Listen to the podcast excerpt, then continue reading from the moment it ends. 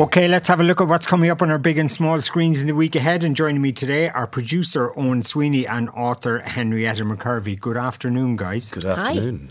Hi. Owen, St. Valentine's Day on Wednesday, you're recommending Ken Russell's Lady Chatterley is being shown in full. It's scandalous at the time, wasn't it?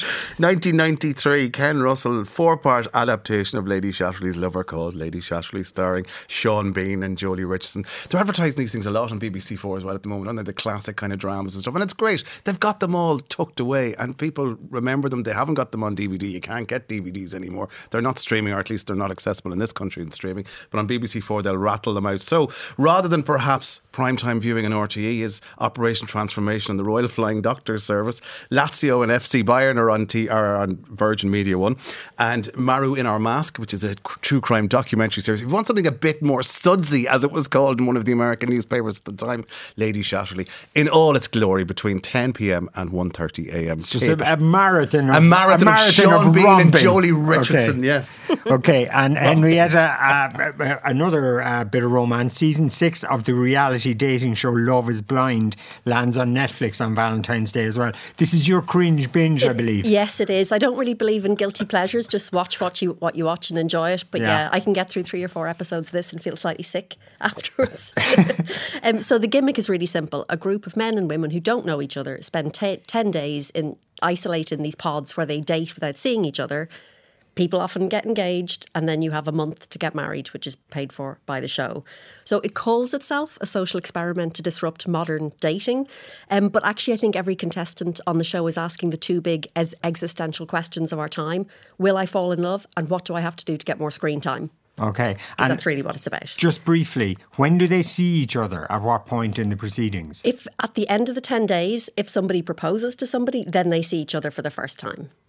Okay. And then they have a month to plan their wedding and get married. But it often ends at the altar in I don't. Okay, yeah. Fascinating. I would give that a go. Owen, so Alice and Jack on Channel 4 on Wednesday night. Our own Domhnall Gleeson's in it. Yes, this is heavily promoted. I haven't seen it, but it is and has been heavily advertised. Alice is Andrea Riseborough. Jack is, as you say, Domhnall Gleeson. Set in leafy London, it's getting lots of comparisons to obvious kind of antecedents like Normal People, but this is Normal People, as Henrietta quipped to me as we came on, with jobs, and they both have very good jobs. He's a biomedical researcher. She's a funds manager in London. Lots of kind of, you know, glamorous or austere, whichever your interpretation is of that sort of lifestyle. And it's quite intense. You know, it's slow moving. The one of the promos I saw is basically, you know, they're always leaving each other, and there's kind of obviously some sort of reason they can't. They're bound to be together, but they can't logistically necessarily be together. This is just what I'm reading into it. And if you remember the Kate Bush, Peter Gabriel, I can't remember the song. Remember Don't Give Up. Don't Give Up, thank you. So this slow trailer ends with the two of them in an embrace, and she's kind of in tears as the camera pans around. So it looks very intense. If that's your sort of thing, I'm in. Alice and Jack, Channel 4 Wednesday night.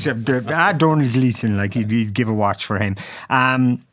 Henrietta, let's take something a bit quality then. The Space Shuttle That Fell to Earth. So this first of 3 episodes is on BBC 2 tomorrow at 9pm. This is about the Space Shuttle Columbia crashing on re-entry. One of those kind of pieces of footage that is burned on our brains. Yeah, and there is a lot of footage of it, obviously, because the re-entry was being filmed live for the news, and there's footage from inside the shuttle as well. So there was some superficial damage done to it on takeoff. NASA contacted the astronauts on board and said, it's fine for re-entry.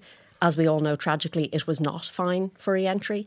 So in these 3 episodes, they talk to the families as well as people involved in NASA, and looking at the institutional failures. It's not a thing about the complexities of rocket science. It's about what happens in an organisation. What are the failings and misjudgment that allow something like this to happen? I mean, they're still recovering pieces from it. They fell over 2,000 square miles. And only 40%, which is 84,000 pieces, were ever recovered to try and solve the puzzle of what happened.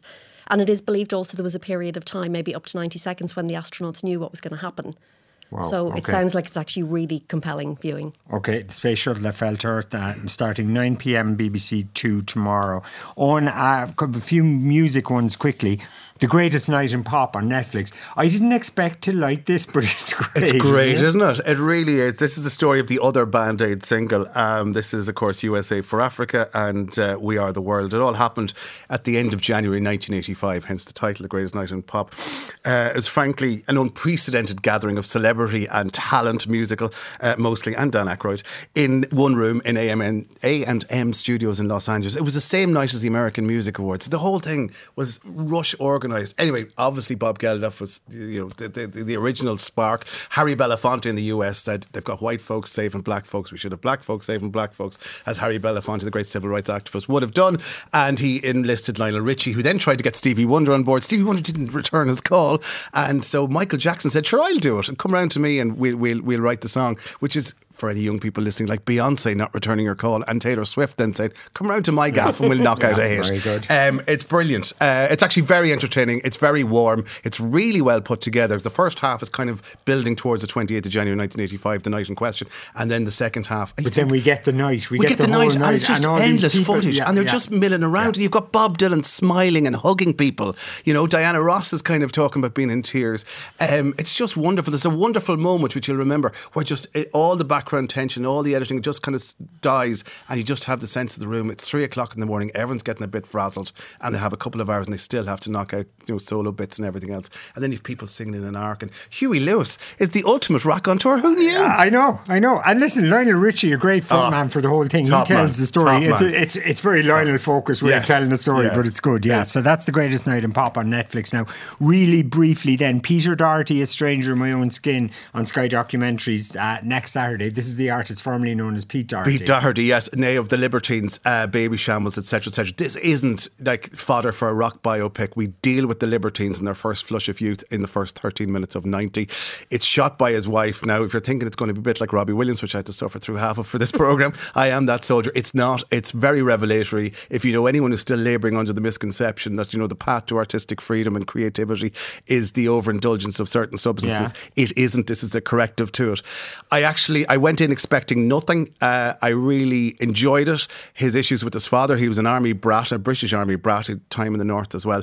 And yet this is a man who kind of quotes Siegfried Sassoon at the enemy brats, who wears, you know, the grenadier jackets that was part of the Libertines image. So it's complicated dealings with our relationship with his dad. I won't spoil it. It's part of it. But obviously the overindulgence of drugs or squalor, it's not an appealing lifestyle at all, but it's actually, I came out quite liking him. Okay, Peter Doherty. And it's not a rock doc, so it's not about the music. It's a portrait of a complicated individual. Exactly. A Stranger in My Own Skin, that's Sky Documentaries next Saturday.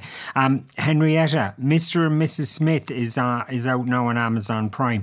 So this is, it's actually nearly 20 years since that Brad Pitt, Angelina Jolie film. This is an adaptation of it over 8 It's a version of it, yes. In that film, they were spouses who were secretly working for rival agencies hired to kill each other. So this, it's kind of like Love is Blind in its own way. So John and Jane Smith, which is Donald Glover and Maya Erskine, she replaced Phoebe Waller-Bridge, who was first casted in this. They're strangers who, for reasons that are revealing themselves, signed their lives over to a mysterious but wealthy organisation run by Mr. Hi-Hi, pose as a married couple and undertake dangerous missions. Of course they're going to fall in love. Of course they're going to get into trouble. Of course the employer isn't what it seems. It's really good fun. Sharon Horgan is in it. Sarah Paulson, Alexander Skarsgård. Like, there's a great cast and it's a good laugh. It's nonsense, but it's a good laugh. Okay. I'm in. Yeah. Let's go, Brendan. I think that's pretty much all we have time for. Okay.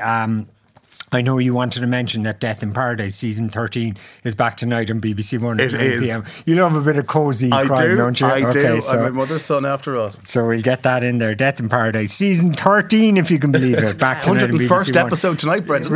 Really? Okay. Owen Sweeney and Henrietta McKervey, thank you both very much.